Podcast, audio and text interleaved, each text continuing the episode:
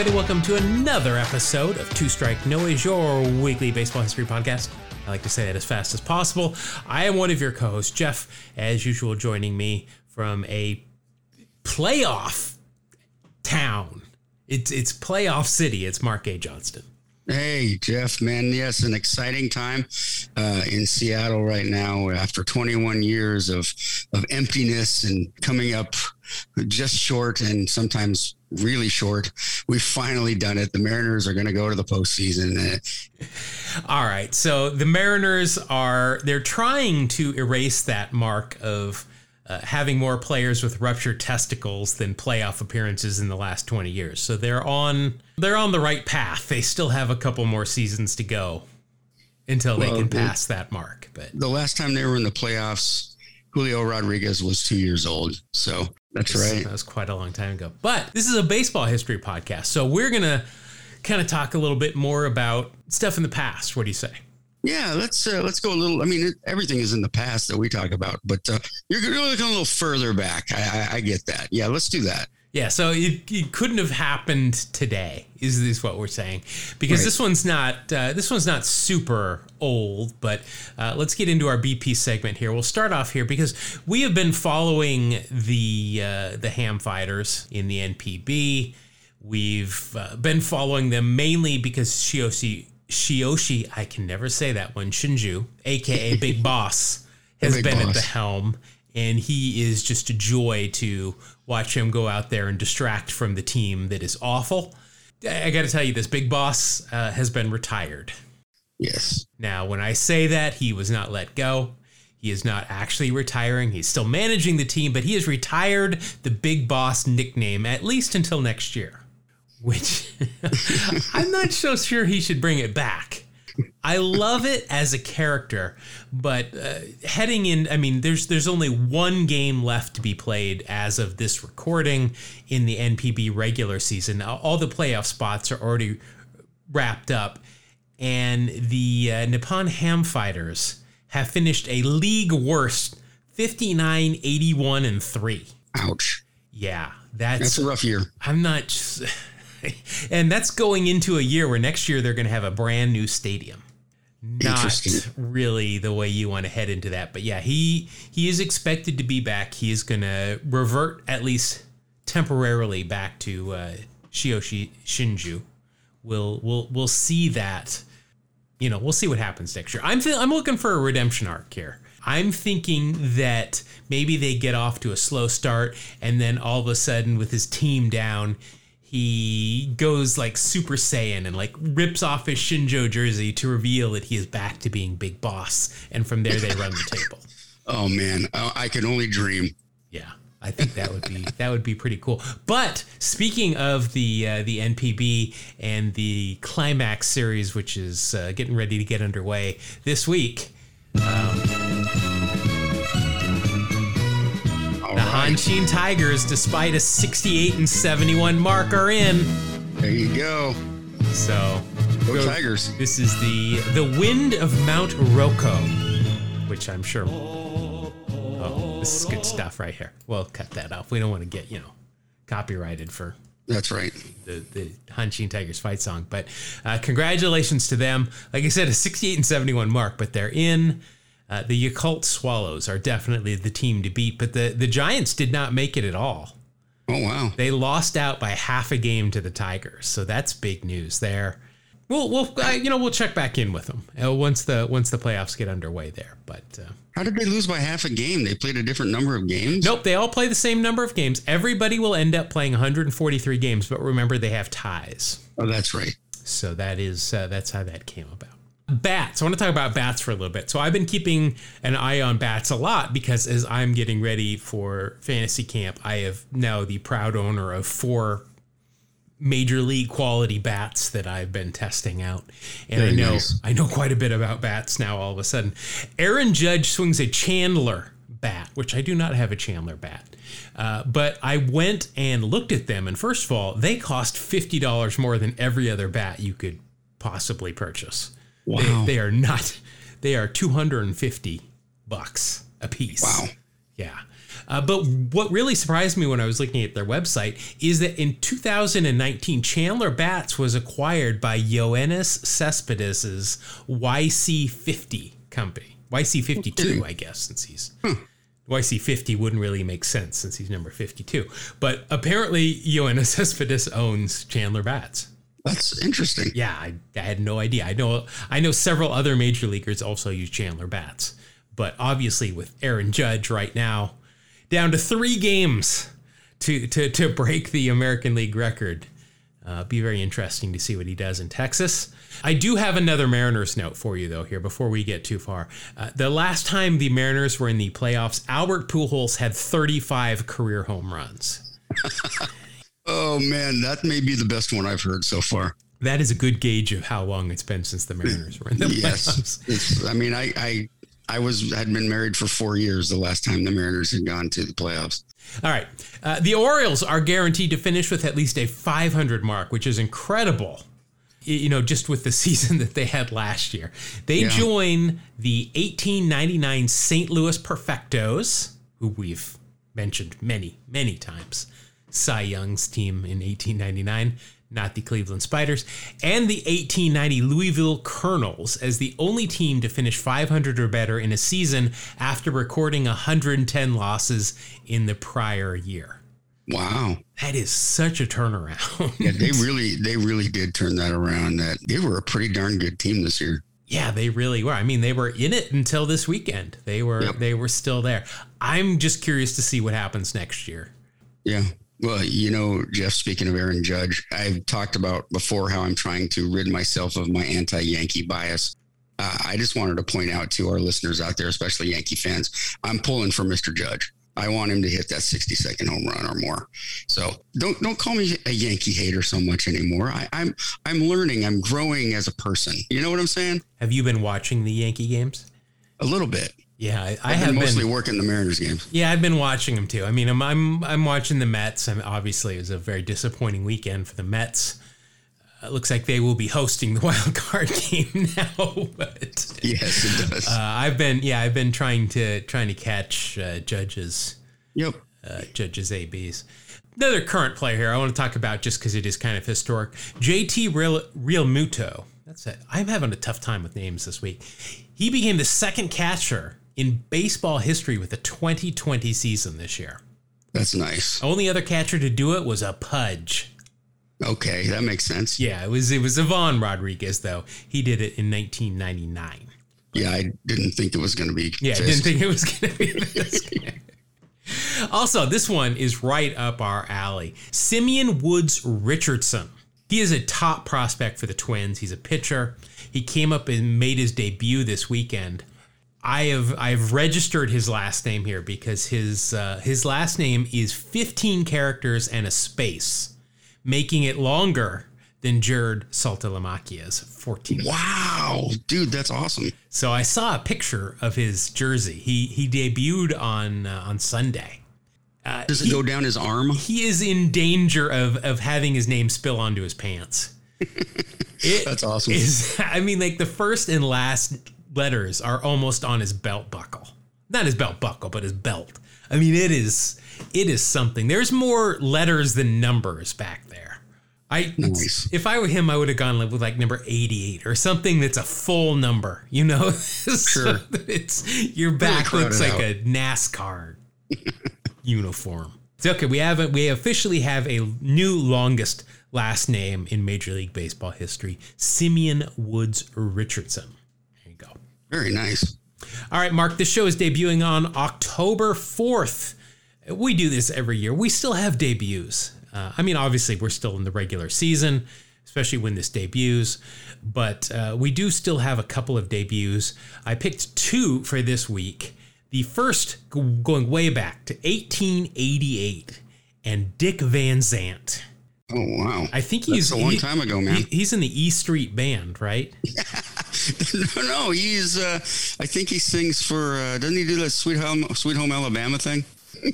I don't. I don't know if there's Van Zants in in Lynyrd. He's Skynyrd. Lynyrd Skynyrd. Yeah, I think that's. Uh, I, I think that's who a, he is. There's a Van Zant in, in, in in the E Street Band, I'm pretty sure. But this is neither of them. This is a uh, good old Foghorn Dick was his nickname. Foghorn Dick. Foghorn Dick. He played in exactly 10 games in his entire major league career, all of them in 1888. He had quite a time while he was up there. They misspelled his name in the box score for his first game. Uh, he was there for only 10 games, but he was there when they took the team picture. So uh, he is officially on the team picture, so he's got that going for him. He uh, took a very unique route to try and get signed by uh, by a major league team. First off, he started a rumor that the Giants were interested in him, but he preferred to stay playing in the minors. Like, uh, this major league team wants me, but I prefer to stay here in the minors. But if you want to offer me a contract, I'll, I'll mull it over. Well, this ploy got him an invite to play for Tacoma in the Pacific Northwest League. Of course, this is back in the 1880s, so you would have probably not been the the, the bat boy just yeah yet. I wasn't quite working there yet. You're probably just going as, as a fan. But right. a, a, few weeks into his time in Tacoma, a local writer, this was what he wrote about old Foghorn Dick. Quote, Van Zant was originally designed for a baseball player, or a mule, we don't know which. He is the most polished kicker. He can do more mouthing on the slightest provocation and apparently with less consciousness of his movement than any man we ever saw. End quote. Wow. Not a good fielder. That's, that's a little rough. Not a good fielder, and he loved to talk. One time while he was playing in Springfield, Van Zant threw baseballs at spectators from the team bus, which incited a riot and ultimately got him charged and arrested, where he pled guilty and he paid the $2 fine for inciting a riot. Inciting a riot. That, was a good idea to throw baseballs at the fans. Yeah. yeah. Well, good thinking. Foghorn Dick, career point one war in those uh, 10 games. He did hit 258 on on base of 303, and he had a stolen base. So well, good for him. He, uh, he did not pitch, however, and he committed eight errors. so in 10 games at third base. Yeah, I mean, uh, why is he at third base? Well, I mean, honestly, that that's pretty that's pretty par for the course in 1888. I mean, you're playing with essentially a, a batting glove on your hand. So I, am guessing five errors was probably about league average at that point. But we're still going to make fun of him because he was kind of an idiot. Also making their debut today, October 4th, back in 1990, Mike Boddicker.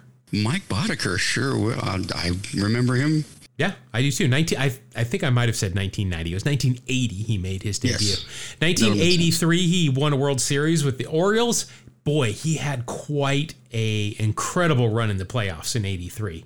He went 2 and 0 overall. He pitched two games. He started two games through two complete games. 8 hits total, not 8 both games, but 8 total.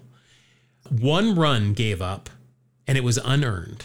So he, wow. he pitched two complete games, only gave up one run. It was unearned. He struck out 20 and he was named the ALCS MVP. In 1984, he had quite a year. He went 20 and 11, won the ERA total with a 2.79 ERA. Then in 1988, he was traded by Baltimore to Boston for Brady Anderson, who we know appeared on Sabrina the Teenage Witch, and Curt Schilling, who we don't talk about.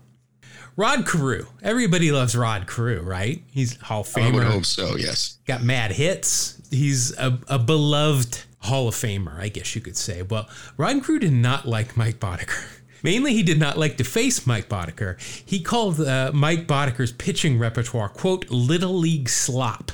Wow. Quote. Now, uh, it should be noted that uh, Carew ended up lifetime 1 for 11 with a .09 average and a 267 on base against Boddicker. So, so he wasn't good at hitting little league slop, mm, apparently. Yeah, he preferred the the big league stuff. But yeah, there's nothing like ah, I can't beat this guy. He must he must not be very good. That's why I can't do it. There you go. Uh, nice one. Mike Boddicker. There you go, made his debut. All right, that's going to wrap up our pregame show for today. And uh, guess what, everybody? It is time for a a classic Tales from the Dugout. Last time we did Tales from the Dugout, we had Tim Haggerty on and talked about his book, Tales from the Dugout. But this week, it's all us. So, uh, Mark, I'm going to have you go first if you would do the honor. All right. Uh, this isn't a super uh, long story, but I was uh, reading a bit about a guy named Lew Krausse Jr. He had a, a major league career that was pretty average, but it was his debut that kind of blew me away. It was a uh, 1961, and Krausse was a he was a dominant high school pitcher. So the age of 18, he actually gets called up to Kansas City to face the expansion Los Angeles Angels. Actually, in Casey's Municipal Stadium, it was the biggest crowd to ever come to a game at the stadium at that time. He got out there and high school man pitched three hit shutout in his major league debut, winning the game four to nothing. He was the youngest player in the majors that whole season, and the A's were not as uh, they are not this year, not the greatest team. They lost 100 games. Shut up. Which is familiar to this season. I just I, he went on to uh, walk a lot of batters, and he didn't do so well the rest of the season. He lost five starts in a row. But what a, what what would it be like to come out of high school, go in front of this huge crowd at Municipal Stadium, and throw a three hit shutout? If that was my entire career, I think I would have been a pretty happy camper. A huge year he uh, pitched another uh, four times, I think. That uh, they they sold out the stadium. Everybody wanted to come see him, and then he just fell apart. But he came back up later. He was a little older. He pitched, you know, an average career. I believe eleven seasons. But uh, he was in high school. I was reading about him, 18 no hitters, you know, and crazy stuff like that. So it was, uh, it's it's pretty fun. All right. So uh, we've talked about the uh, the old potato overthrow to third trick before. Yes. The old spud down the, Hilarious. the third. Yeah, that was Dave Bresnahan. Uh, we've talked about that. That he pulled that trick in 1987, didn't go over well, and it coincidentally was his last game ever in professional baseball. So I'm not sure we've seen it since then, and I probably not a good idea. But uh, that you know, back in 1987, that was not the first time a potato was used to deceive a runner in a game. What? It was not. It was not even close. The first recorded instance of a player fooling the other team by using a spud goes back to 1895. So maybe Bresnahan was just a, a baseball historian. That's maybe. how he came up with it. Uh, it was done by uh, the Petersburg Farmers and a pitcher named Davy Dunkle. So he was on the mound. It's the bottom of the ninth inning against the Lock Haven Broncos. And uh, Davy's up by one, bottom of the ninth. He retires the first batter, but then he gives up a single. Enter the potato. So the article did not exactly. I mean, this is a really old article, as you can guess. The and it was it was in that 1890s kind of uh, you know the newspaper speak. Yeah, yeah. It was like iambic pentameter with a bunch of right. weird words in it. The article didn't really give an idea of how Dunkle smuggled the spud onto the field. So if you remember, Bresnahan was a catcher and he claimed that his glove was broken, so he went to the dugout, got another mitt, and that had the potato in it. But Dunkle's out on the mound. He's the pitcher, so I don't know how he got it there without drawing attention to it, but somehow he did. Maybe his pants were really baggy so he could you know, hide it in the back pocket or maybe in the front. I don't know, but we're not going to go there. Uh, so he throws the potato over the head of the first baseman. The runner sees something go over the first baseman's head and he takes off towards second, only to find that Dunkle had then thrown the real ball to the second baseman who's there waiting for him and puts the tag on him. So the umpire calls the runner out. and of course, everybody goes wow. crazy. The umpire said, Hey, Listen, it's up to the batter to keep his eyes open and not be fooled. Wow. Uh, yeah, that didn't go over well. The game ended right there. They they the team walked off the field and didn't want to play anymore the next day either. The umpire though was an interesting story. His name was George Stovey. And this is actually a really important name in 18 late 1800s baseball. Stovey is widely considered to be the best African American pitcher in the 19th century. Hmm. During his playing days, he was supposedly signed by the New York Giants in 1887. The story goes that noted racist Cap Anson said that's just not going to happen. But there's also a good chance that this is one of those stories that also never really happened and Anson didn't actually say that, but he had plenty of other chances and he took them down the road to keep baseball from being integrated in the future. Also, of note, Moses Fleetwood Walker. I think a lot of our listeners know he is probably the first African American to play in professional baseball. Mm-hmm. Um, he was actually Stovey's catcher for most of his career. Oh, interesting. So they were both Stovey and Walker were often referred to as Spanish in an attempt to get them to, you know, be able to play under the noses of idiots like Cap Anson. Oh, brother. It worked for for Walker, obviously, for a very short time, but for Stovey, it did not. Uh, he did not ever get to play in the the major leagues. Away from the diamond, Stovey was said to have made some extra cash during Prohibition by running uh, bootleg moonshine, which is pretty cool. Uh, he was also uh, known as a marble champion, an incomparable sprinter, and an enjoyable harmonica entertainer. Which, wow. if I could be described as those three things, I think I I'd put yeah. it on my my gravestone. That's a successful life right there. Yeah, and you know maybe a noted barbershop quartet disdainer. Throw that on there as well. We all know you as that anyway. Yeah. Love me some barbershop quartets. Yeah. you you wanted to start a, a, a group of uh, that just was against barbershop quartets. You thought you'd found one. Yeah, I did. And remember that time I went to a, I went to an A's game when I first moved back to the Bay Area here, and I was walking around before the game and uh, out by the food trucks, there was uh, these four guys dressed in old timey A's costumes, and I got all excited. And then they lined up and started singing Barbershop Quartet, and I was just like, "This is the worst thing ever." your your hatred and disdain of Barbershop Quartet like cracks me up, I man. Do not care for it. All right, Mark, what uh, what else you got? Uh, I got this from one of our favorite listeners and providers of wax packs on occasion, our buddy Marshall. He uh, wanted he wanted to point out a really interesting statistical anomaly.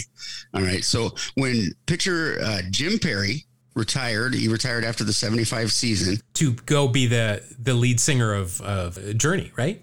Oh, uh, no, but no. that was a good guess. Oh, okay. Jim Perry was a, a pitcher. Oh, okay. Uh, yeah, and and he uh, his lifetime his career one loss record at the end of the 75 season was 215 and 174 he had a brother named gaylord perry.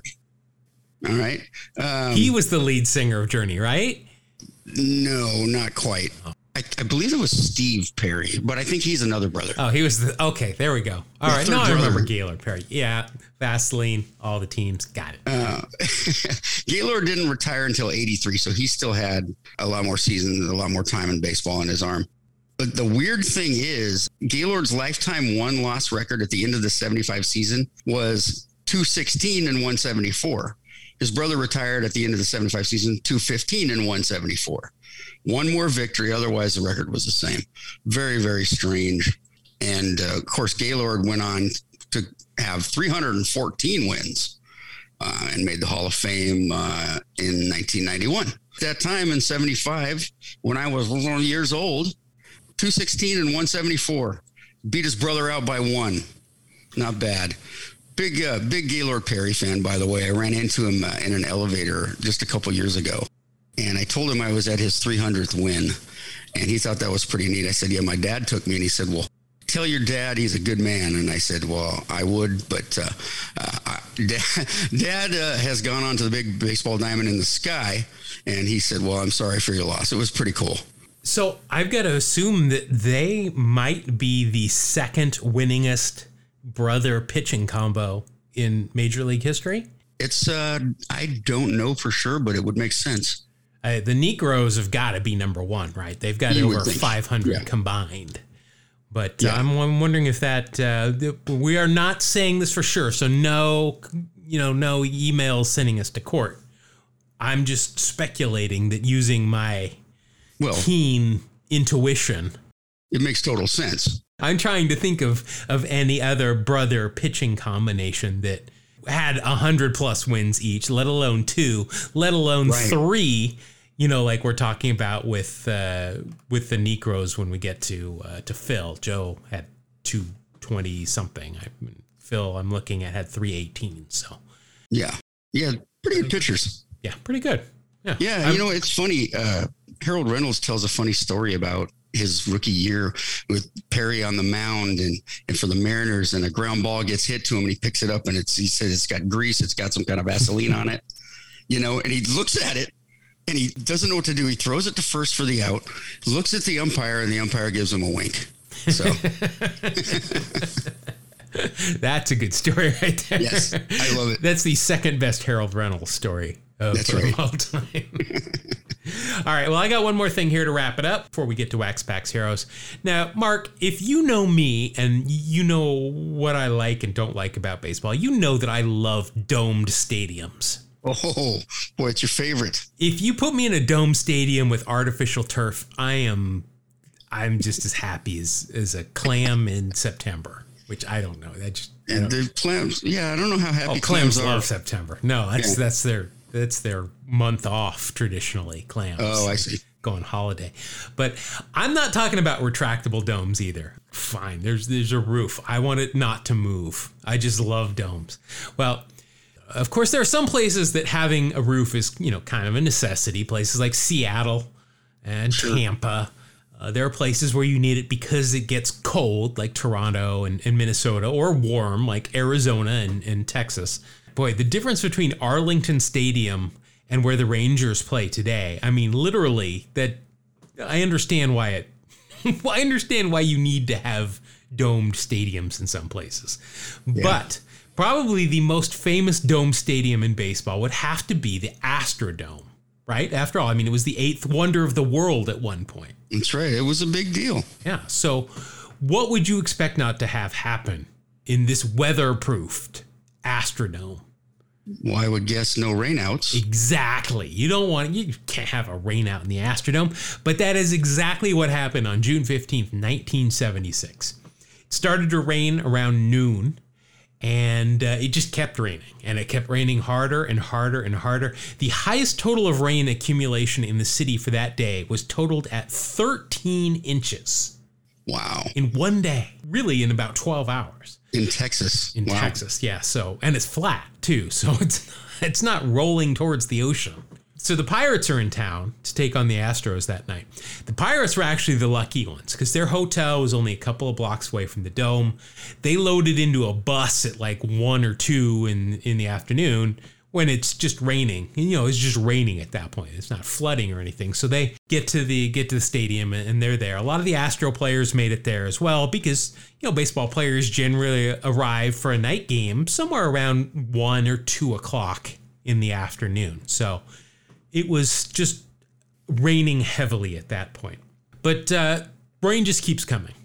So the umpires, uh, who happen to be staying at the same hotel as the uh, as the pirates were, they don't leave until later because they don't have to go and warm up and do all that other stuff. So they get in their rental car and uh, they try to get to the stadium. There is flooding at this point, and they they probably rented like a Gremlin at this point, 1976 right? Or sure, yeah, absolutely. Something like that.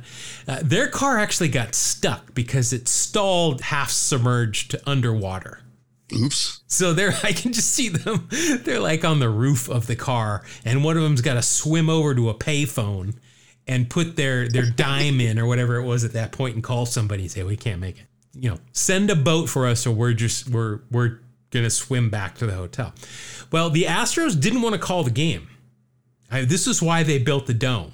They made sure when they built this dome, they made a big deal out of it. It's a weatherproof dome. Uh, now, right. I should note that the Astrodome floor is 45 feet below ground level. So it's it's kind of like, you know, the, the Coliseum here in Oakland. The field is below sea level. So game time gets closer. Eventually, they call this off. They don't have any umpires anyway, so they couldn't have played anyway. But now, whoever was there is pretty much stuck there for a while because they they're not going anywhere. It is literally a lake out there. So the teams held a Thanksgiving style buffet dinner on tables. They set them out on the field behind second base. Both teams came out. It was noted that it wasn't like the Bucs sat on uh, these tables and the Astros on these. They it was it was like Thanksgiving. right? The first Thanksgiving. They're they're all sitting together, breaking bread out beyond second base. There were 20 or so fans that had actually made it into the stadium. They likewise were treated to dinner. They didn't get to go on the field, but they nice. were they were given some special dinner. I mean, I guess they made a lot of food and didn't have anybody to, to give it to. so, uh, after dinner, several players had some drinks, as you know, tend to do. And since they weren't going anywhere, after the drinks, they said, Hey, what is the smartest thing we can do in this large domed stadium after having some alcohol? So, of course, they went up on the catwalks in the top of the Astrodome. That was good thinking. Yeah, you know, you don't have to be smart, particularly to be a baseball player. The Pirates eventually were able to get back to her, their hotel because they had a, a boat, or I mean a bus. Same thing in this point. So they were able to part the seas and traverse back to the hotel where I guess the umpires were drying off. Uh, if this game had actually been played, it would have not have been on TV. They had to evacuate the TV trucks to higher ground to protect the equipment.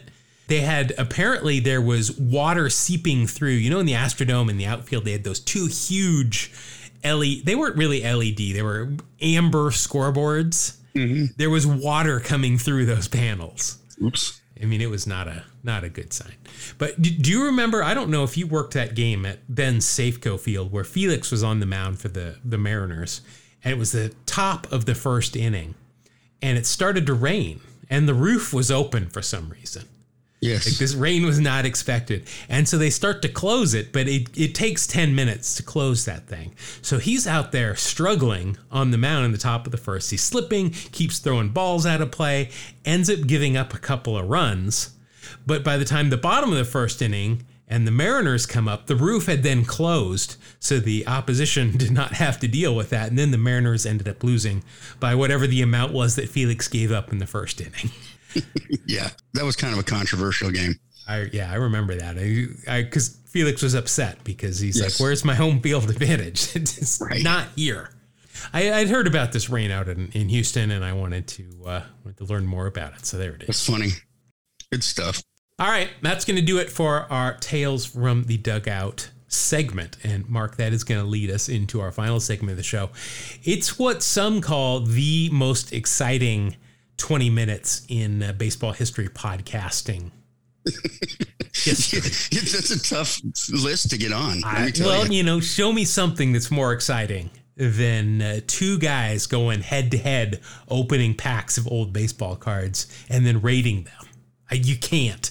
It's impossible. Don't try. Hit the music. Wax back hero. Gonna pull the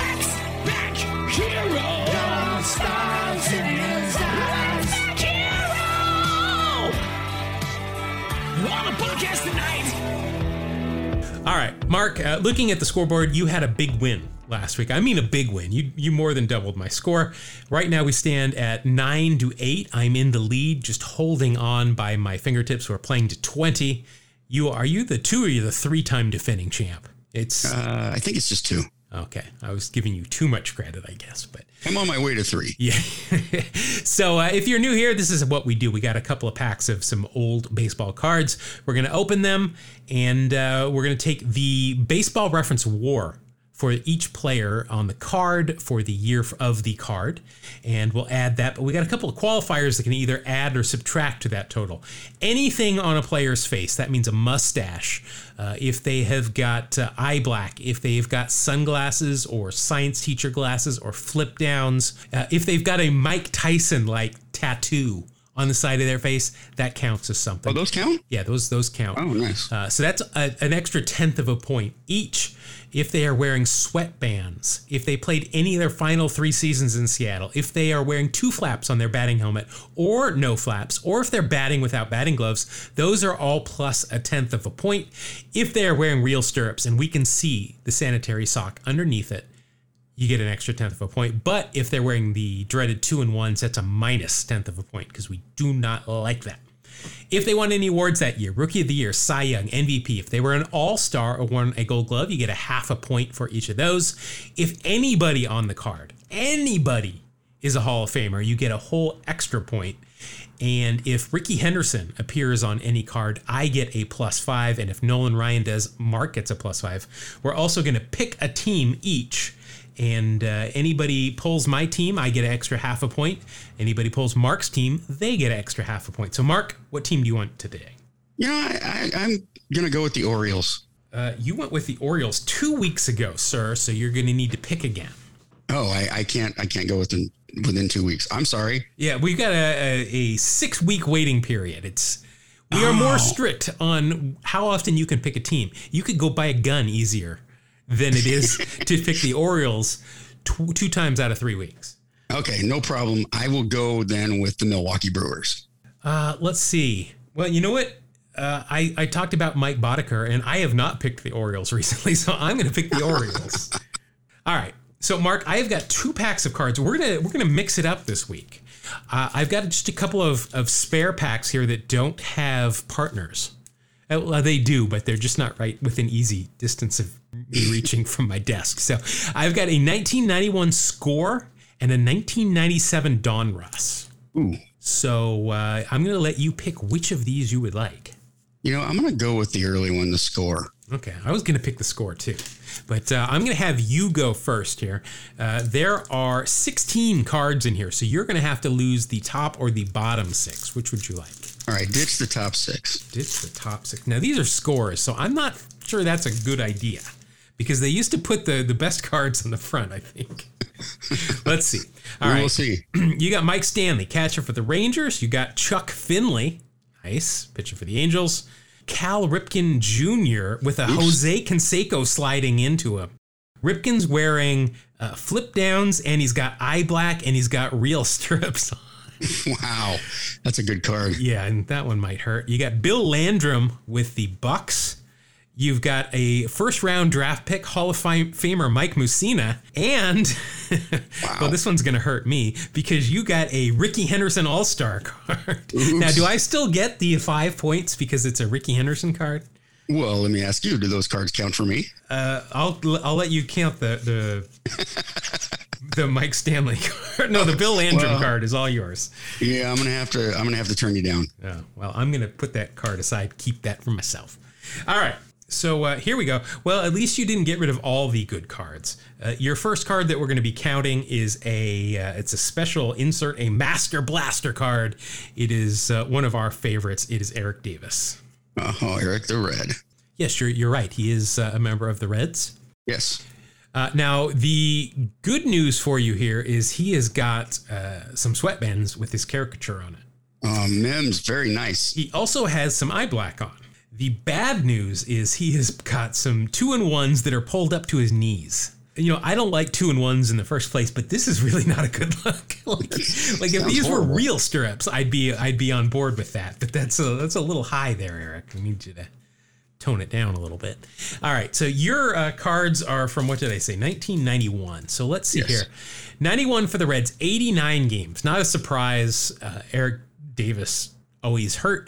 Of course, he what he bruised his kidney or a spleen or something in the World Series in 1990. So I don't think he started the season playing. But uh, overall, in 89 games, 353 on base, a 386 slugging, 11 home runs, 33 RBI, 14 stolen bases, two caught stealing. That's uh, that's a very wow. good uh, very good mark. All of this is good for a 105 OPS plus, and that will equal a 1.1 WAR uh, let's see, he's got the the he's got two sweatbands and eye black, so that's three tenths. But he's got the two and one, so that'll be an extra two tenths. That'll get you a one point three, better than a poke in the eye. Well, I'll take it. I, I kind of expected more, but it wasn't one of his huge seasons. Interesting thing about Eric Davis is he missed the entire 1995 season, only to come back and have a really good year in '96. Do you remember what he missed '95 for? Colon cancer. I mean, he had something to overcome right there. That's impressive. Yep. Well, we have uh, we have talked about Eric Davis so much. Uh, I think we've already. One more thing. He hit three grand slams in one month. I just wanted to point that out because that's really cool. That's uh, that's very cool. All right. So you're at 1.1. Your next card. Oh my goodness. Well, you, this you have just scored some major points here. Uh, you got a 1990 highlight for a player's 300th career victory. Ooh. He's a Hall of Famer. Right on. I'm, I'm waiting for you to tell me who it is. Oh, no, I don't have the card in front of me. You have to tell me. Well, you're going to get an extra five points here right off the bat. Beautiful. It is Mr. Nolan Ryan. There is, okay, so this one pack has Nolan Ryan, Rickey Henderson in it, plus Cal. Ripken and Eric Davis. Not bad. Wow. All right. So uh, now, of course, Nolan Ryan though is is wearing two and one stirrups, and uh, one of his sons is next to him wearing two and ones as well. So I'm going to knock you twice. That's because... that stinks. Nasty two and ones. So uh, let's first of all go ahead and take a look at, at Nolan Ryan's 1991 season. He did throw a no hitter in 91. I've uh, been told that. All right, so let's see. In 1991, at the age of 44, he went 12 and 6 with a 2.91 ERA. Wow. 173 innings, 203 strikeouts. He had led the league in strikeouts the four prior years. At age 43, he led the league in strikeouts. Yeah, incredible. That is incredible. All of this equals a 140 ERA plus. Also led the league in whip this year, hits per nine, and strikeouts per nine. Wow. Jeez, that's incredible. All of that will equal a war of 5.2. a boy. All right, so 5.2. You get the five points for having Nolan Ryan on there. You get an extra point because he's in the Hall of Fame. So that is up to 11.2. Let's see. I am going to nick you twice for the uh, the two and ones on him and his son. Uh, so that's uh, 11.0. And uh, yeah, I think that'll be it for as if 11.0 isn't the highest we've ever gotten on one card. Right. Now, folks, if you want to learn more about Nolan Ryan, you can go back and listen to episode 34, where we go into a lot of detail on the man's career. That's, this is the first time since we've instituted the uh, the five points for a Rickey or Nolan card. We've gotten one of them, let alone two of them. But that's right. All right. Next, we've got pitcher for the Tigers, Lance McCullers. He had a pretty lengthy career, didn't he? Uh, let's see. I've got to sort through his son's stats first. No, it was actually it, it wasn't that long. uh, seven years. Seven yeah. years, 306 games, which is exactly 306 games longer than you and I's combined total of career games. That's right. So, yeah, let's see. Uh, good news for me, or I don't know, maybe it's good news for you. he did not pitch in 1991. His final year was in 92, but he did not play in 91. Altogether, seven years at 28 and 31 mark. Uh, never started a game. Or no, I take that back. He started nine games, but 306 for his career, a 3.25 ERA, and uh, let's see, 39 saves over those seven years. He played for the Padres, Yankees, Rangers, and the Tigers. So uh, this card is going to get you nothing. Nice. McCullers was actually named the uh, closer in '88 for the Padres, but he lost the role to Mark Davis pretty early in the season. Ah, well, if you are in the Lutz, Florida area, first of all, we hope you got through uh, got through the uh, the hurricane okay. Uh, stop by L and M Trees, a pumpkin and Christmas tree supplier that the McCullers family owns. Very nice. Tell him we said hi on Two Strike Noise. Yeah, maybe you can get a discount. And also, obviously, the uh, the father of Lance McCullers Jr. All right, so you've got nothing there, so you're still at 12.3. Next, you have got a uh, mustachioed uh, other pitcher for the Tigers, Jerry Don Gleaton. I remember him. Boy, I haven't thought about that dude in a long time. I think he pitched for everyone.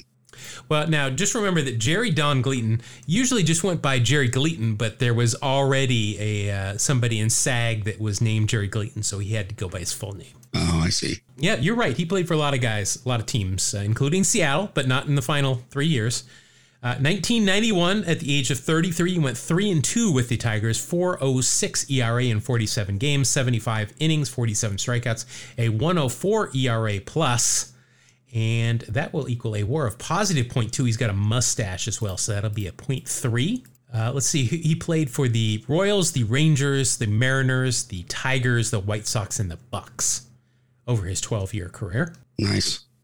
Oh, he is a first round draft pick in 79 by the Rangers.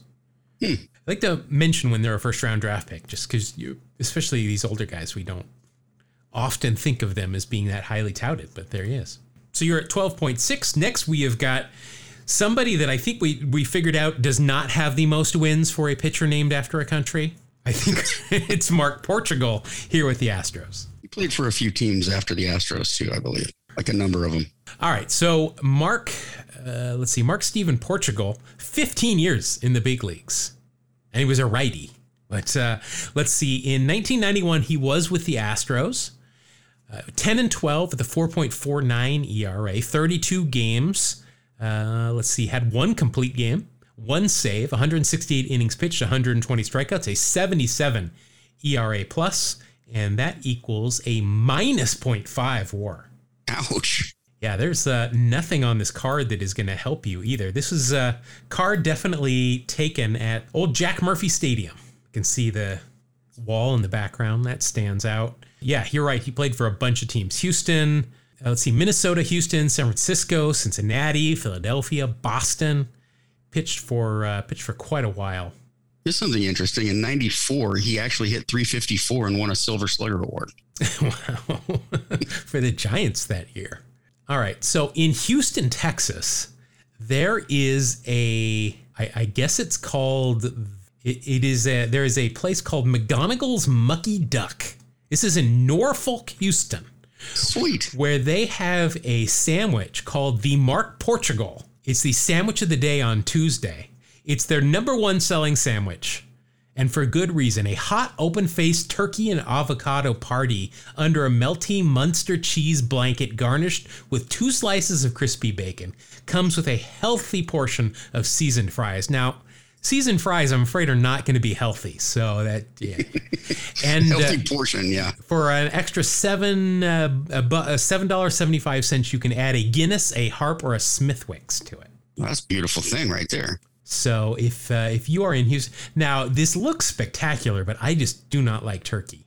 If you could substitute that for for something, some chicken or something, then I'm I'm in. I'm wondering how the Mark Portugal came a, came about. Yeah, that's interesting. Maybe he was uh, maybe he was a big fan of the sandwich. Yeah, maybe he stopped in every day on the way to the stadium and ate that. Maybe. All right, next you have got a first baseman for the Rangers wearing some eye black and some two and ones here, so that's that's a wash for you. It's Jack Daugherty. Jack Daugherty, not the musician, the baseball player. Uh, Just making sure. Yeah, and he's not the uh, the basketball player that's now a, a NASCAR co-owner, and it's not him, not the Cleveland Cavaliers uh, I forget what his name was, somebody Daugherty. but uh, let's see, Jack, six years in the big leagues, came up with the Expos, then spent most of his career with Texas. In 1991, he appeared in 58 games, 270 on base, 264 slugging, one home run, 11 RBI, and a 50 OPS plus, and that equals a WAR of minus 0.8. What is with these minuses? well, come on, you got an 11 out of Nolan Ryan, so you got to even it out. I get it. Yeah, I'm not gonna I'm not gonna complain there. That'll bump you down to 11.3 with that one. All right, so moving on. Uh, next, we've got Boston Red Sox pitcher Rob Murphy. Rob Murphy. I remember him. He was around for a while. I think he's another. Uh, what is with all the relievers that pitch for everyone in my pack? Well, you know, he's a lefty and he's a reliever, so it well, tells yeah. you, my gosh, in 1987 with the Reds, he appeared in 87 games. Wow. All of them wow. in relief. He pitched 100 and two thirds innings. Now, that's impressive until you look at 89, where he only appeared in 74 games, but pitched 105 innings, struck out 107. Goodness gracious. Wow. ERA of 2.74. Wow. Now, unfortunately for you, in 1991, he was with the Mariners. Oh, man. he appeared in 57 games, a 3.0 even ERA, 48 innings, 34 strikeouts. That's still good for 138 ERA plus. In 1986, his ERA plus was 541. Wow. Jeez. My gosh. That was in 34 games, too. It's not like he did that in like 10 games. But in 1991, all of this equals a 1.3 war. Unfortunately, he does have two and one, so that'll only be a positive 1.2. And unfortunately for you, not on the Mariners on any of his final three seasons. No, just the one. He uh, was traded by the Reds with Nick Esasky to the Red Sox for Todd Benzinger. Huh. Benz. Benzo. Uh, Benzo. Also a first round pick by the Reds in 1981. Something really interesting, at least to me.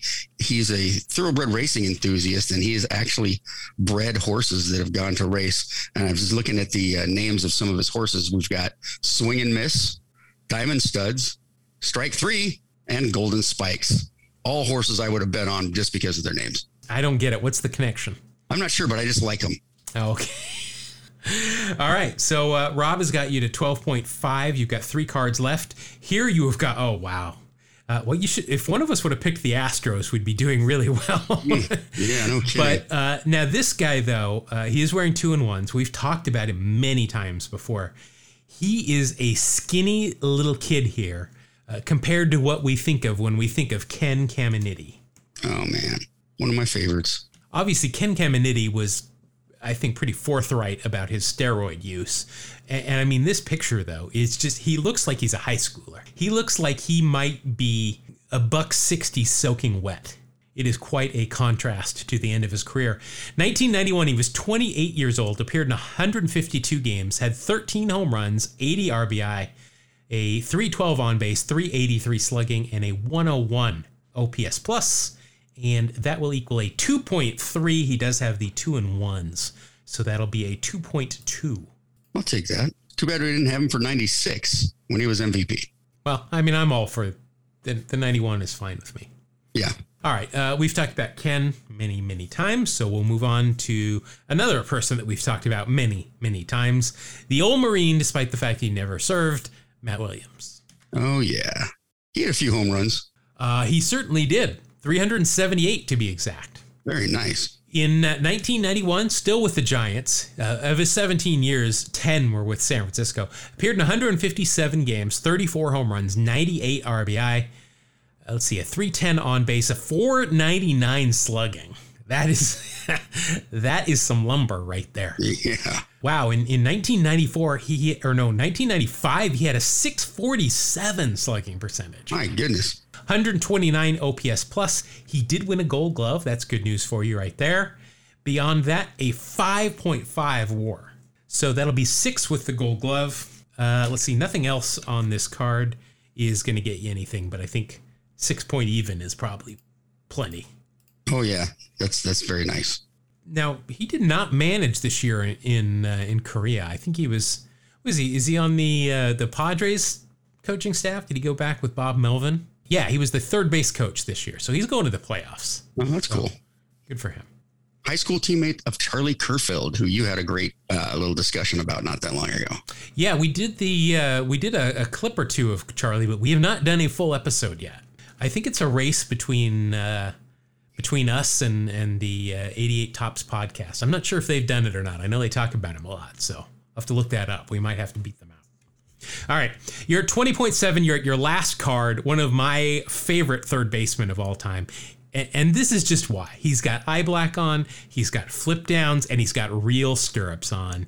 It's Mike Pagliarulo. Pags. Pags is right. Boy, he just he's got good baseball cards. Uh, let's see. Now, I he, I don't see I don't see a mustache here.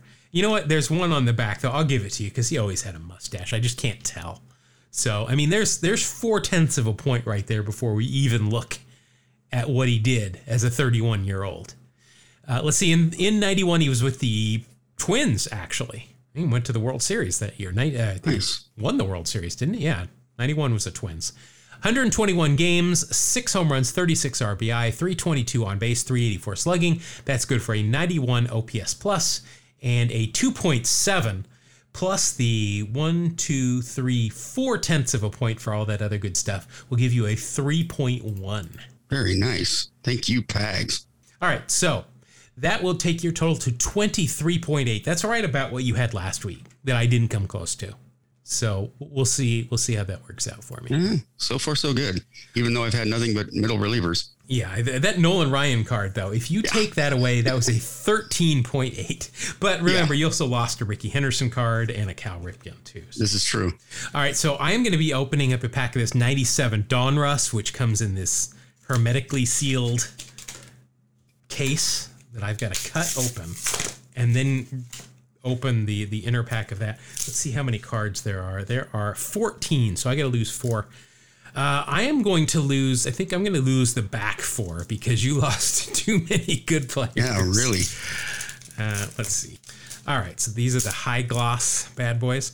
So I am going to lose from the Phillies, David Doster. Mm. Yeah, I'm not familiar okay. with him. Uh oh, Mo Vaughn with the Red Sox. That might have had some good offensive numbers for you. Oh, geez. Hall of Famer Frank Thomas. Oops. Is it too late to make the change? Uh, and then catcher Tom Bag- Pagnozzi. All right. So I've got some, yeah, the, the, the Frank Thomas is obviously going to hurt the most. All right. So uh, we're going to start out here. I'm going to start, I'm going to start out strong here with the Angels, Troy Percival. Oh, nice. Troy Eugene Percival, 14 years in the big leagues, 10 of it with the Angels. In 1997, he went 5 and 5 with a 3.46 ERA. He had 27 saves, 52 innings, 72 strikeouts for a 136 ERA plus, and that will equal a 1.3 WAR. Uh, let's see. I can see white, but I cannot tell. Oh, those are real stirrups. I can see the horseshoe. I'll take it. That's a 1.4. It's no Nolan Ryan, but well, well, true. And if I pull a Nolan Ryan, that's not going to help me at all. 1998, on the way to winning a World Series, he was seven for seven in postseason save opportunities. That uh, is pretty darn good if you're in the postseason. yes. All right. So I start off with a 1.4. Next, oh, I got a Hall of Famer. Uh oh. Oh, and I'm going to like it here because this Hall of Famer has got a batting helmet with no flaps on it. Oh, nice. He does not, however, he is not wearing his uh, his Mims bands because he used to wear them quite a bit. It is Ozzie Smith. The wizard. I'm not sure I'm going to get a whole lot of war from him from 1997. Maybe not. In fact, none because 96 was his final year. Oh, but I man. will get the Hall of Fame. He's got a mustache and beard, obviously, and he's got the the no flap batting helmet. So that right there will give me a, a the the Hall of Fame is a one the batting helmet and the uh, mustache is uh, so it'll be a 1.2. Do I get any extra bonus for uh, him hosting uh, this week in baseball, or for being on the the baseball bunch at any point? Mm, let me give it some thought. No. All right, we'll do it. Oh, all right. Oh, I was I was I was anticipating that you were going to say yes. you anticipated incorrectly, my but, man. Yeah, that did not. Uh, of course, very famous home run. Let's go crazy, folks not much of a power hitter, but that is one of the most famous uh, postseason home runs that you can get. The Wizard of Oz, a great name. 13 consecutive gold gloves as a shortstop. That's that's a pretty athletic person, you would think. Pretty sure he did some athletic things like some bat flips. Uh, mm. Also, of course, uh, didn't appear on Sabrina the Teenage Witch, but he did appear on Homer at the Bat. Yes. Simpsons episode. Now I know we've talked about a player that that made a, a certain appearance in a operatic production of something. I'm not sure if it was Ozzie Smith we talked about, though. He has appeared uh, in the St. Louis Municipal Opera's production of The Wizard of Oz, playing the role of the wizard. That must have been kind of cool. That's pretty neat. All right, next uh, we have got, oh, now this is an interesting card. It's an Oakland Athletic, and uh, he is on the coaching staff of the A's fantasy camp. Oh, nice. I'm going to put this one aside. Your uh, future buddy. Because I have nothing else that uh, I would think to have this guy sign. It's Ernie Young. Oh, my goodness. I haven't thought about Ernie Young for a while. Yeah, that's a name that probably, unless you're a, a big A's fan, you probably have not really heard much. Uh, eight years in the big leagues, also played for Kansas City, the Diamondbacks, Detroit, and Cleveland. Let's see, most of that time was spent with Oakland. In 1997, with Oakland, 71 games, 303 on base, 347 slugging, five home runs, 15 RBI. Boy, in 96, he had 19 home runs and 64 RBI. Uh, but in 97, that's good for a 73 OPS plus and a war of minus 0.7. Uh, let's see, he does, mm, it looks like some two and ones. He's got flip downs, though, and a uh, mustache. So that'll be a positive points. That'll only be a minus 0.6 only. Bring me down to two even something interesting about him. On June 12th, 2006, he hit his 300th career minor league home run. That is a lot of minor league home runs. Not quite up to the Mike Hessman, aka Crash Davis, right uh, mark of 484, but still, that's a lot. Yes, it is. All right, so I am at two even. My next card is, uh, well, I think of him as an Oakland Athletic. Here he is with the Kansas City Royals, Craig Paquette. Oh, man, I think of him as, as a Tacoma Tiger. Pokey is what they called him. Uh, let's see, did he play for the Mariners at one point too? I don't no, he think did. so. He, boy, he seems like a guy that would have played for them. Uh, but yeah, 11 years in the big leagues, came up with Oakland, three in St. Louis, three in Oakland, Kansas City, Detroit, and the Mets in 1997 with the Royals, 77 games, eight home runs, 33 RBI, 263 on base, yikes, 393 slugging, a 68 OPS plus, and uh, uh, he's still a 0.4 in the WAR department. That's not bad. That's not bad. I mean, considering. Yeah. Uh, and nothing on this card is going to help me out, but you need some middle relievers uh, or a Rickey Henderson card. That yeah. would that would really help. Oh, he was once traded for Shawon Dunston. Huh. In 1999, traded by the Mets to the Cardinals for Shawon Dunston. All right, my next card is an Expo. This guy probably still mad at Steve Bartman. It's Moises Alou. We all know that nobody high fives Moises Alou. Well, you can, but I would recommend washing your hands immediately. For those of you that don't get it, he, he batted. Uh, he didn't use batting gloves, and when asked about it, he said he urinated on his hands to toughen them up. Later, said he was joking, but I don't know. I, be, I mean, that's what uh, Jorge Posada. He didn't wear batting gloves, and he did that. he definitely did it. He definitely did it. Uh, let's see. Moises, obviously a legacy family, cousin of Mel, and uh, brother of Luis, nephew of Jesus and Matty, and son of Felipe. Played under his father for a while in Montreal. Uh, let's see, in 1997, good news for me, he was an all star. This was uh, his lone year with Florida, though. Uh, also won the World Series that year with the Marlins. 97, 150 games. Uh, let's see, 23 home runs, 115 RBI, 373 on base, a 493 slugging, a 130 OPS plus. Came in 10th in the MVP voting, and all of that equals a 3.5. He was an all star, so that'll take it up to four. He is wearing no batting gloves here at bat, and he's got eye black, so that'll be a 4.2. Not bad.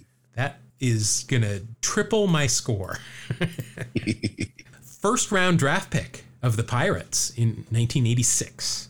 Hmm. Once uh, had an interesting injury, an unfortunate ACL tear in a treadmill accident. Eh, you know what happens. Better than you know tearing it, picking up your suitcase, or yeah. Well, that's why I avoid it. exercise at all costs. Yeah. I don't want to get hurt. All right, so I'm at six point six. I think I'm going to get some help here.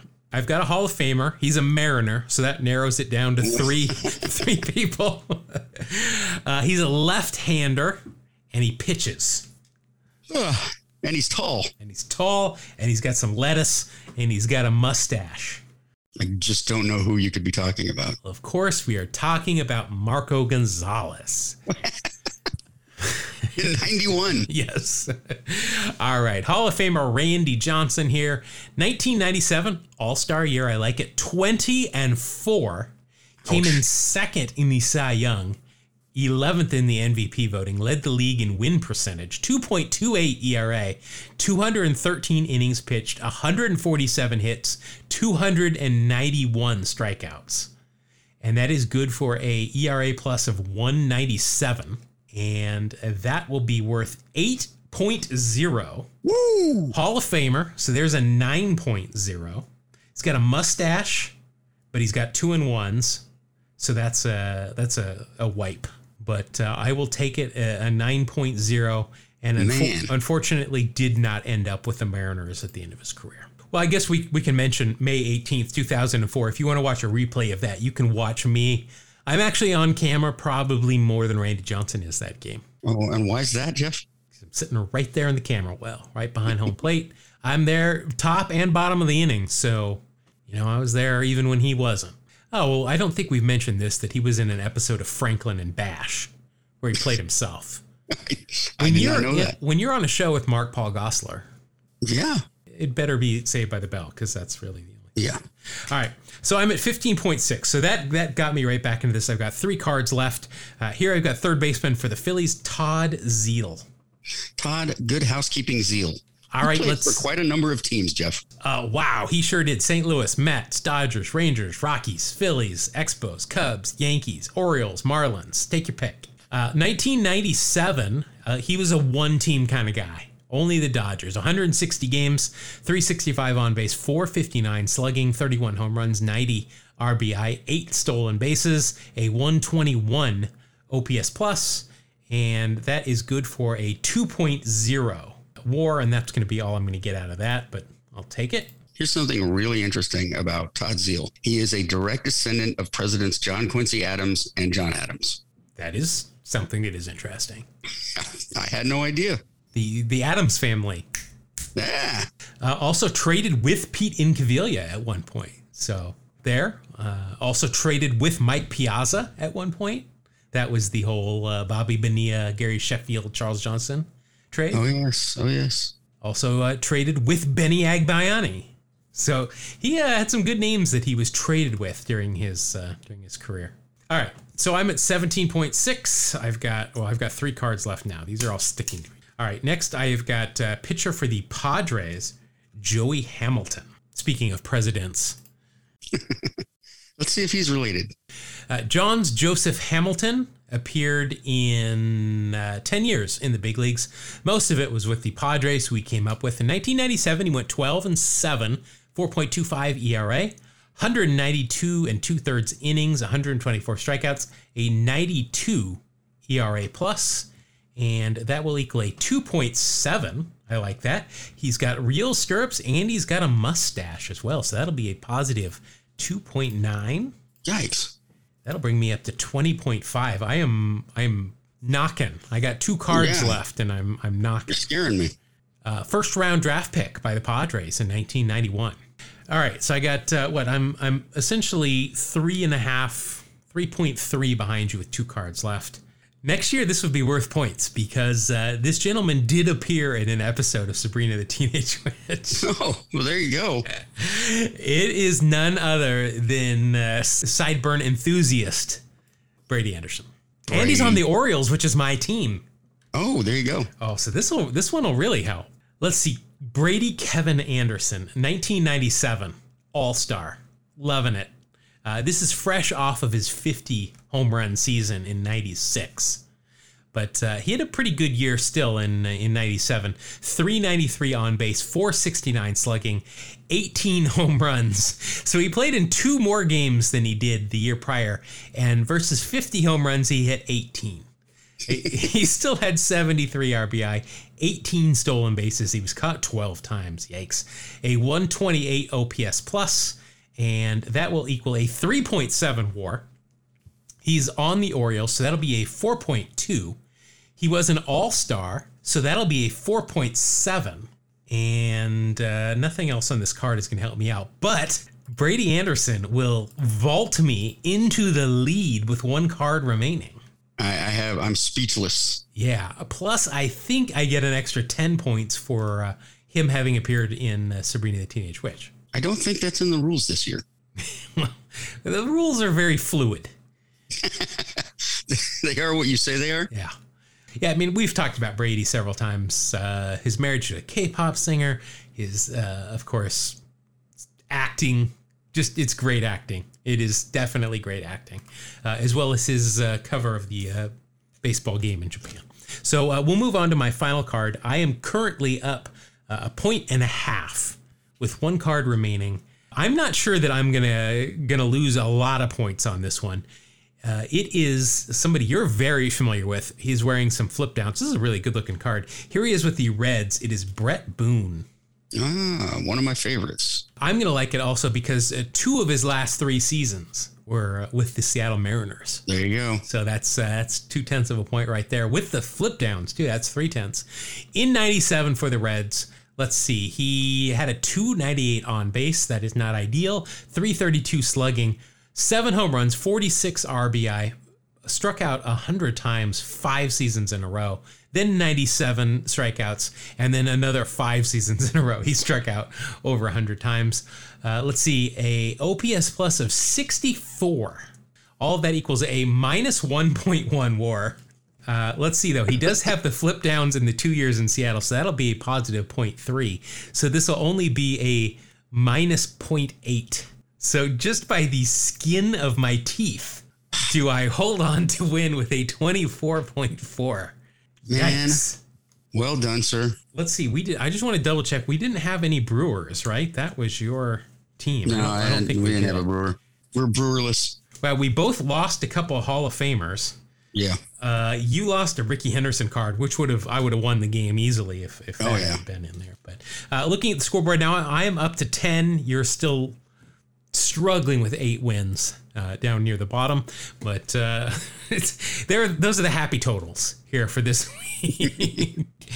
All right, that's going to wrap up this uh, edition of Wax Packs here. It's also going to wrap up this episode of Two Strike Noise. If you want more of us, you can find us on all of the socials. We are at Two Strike Noise. That is at TWO Strike Noise. You can get a hold of us there. Likewise, you can send us an email that Mark likes to check every three or four seconds. right. Uh, yes, you can write to us at Two Strike Noise. Spell it out T W O Strike Noise at gmail.com. And I promise we will respond. If if it's been a while and we haven't responded, we're just behind. Uh, just the sheer volume of emails. Okay, I'm making that up. But uh, we're we're getting better at responding, and uh, I believe I've responded to everything except for like maybe three or four that are sitting there waiting. So I apologize if I haven't gotten back to you. A lot of spam. Like, a lot of spam we get from uh, yeah wanting us to to buy pills, uh, buy crypto, and gamble. A lot of that kind of stuff. But yes. anyway, thank you all very much for listening again. If you want to rate and review us again, we always appreciate that. We were just looking through some of them this week. Mark, there are some great things that people have said about us that we probably don't deserve, but gosh darn it, we appreciate it. Really do like to hear from our listeners. And uh, yeah, we'll see you again next week on the next episode of Two Strike Noise. Thank you. God bless you. Have a great day.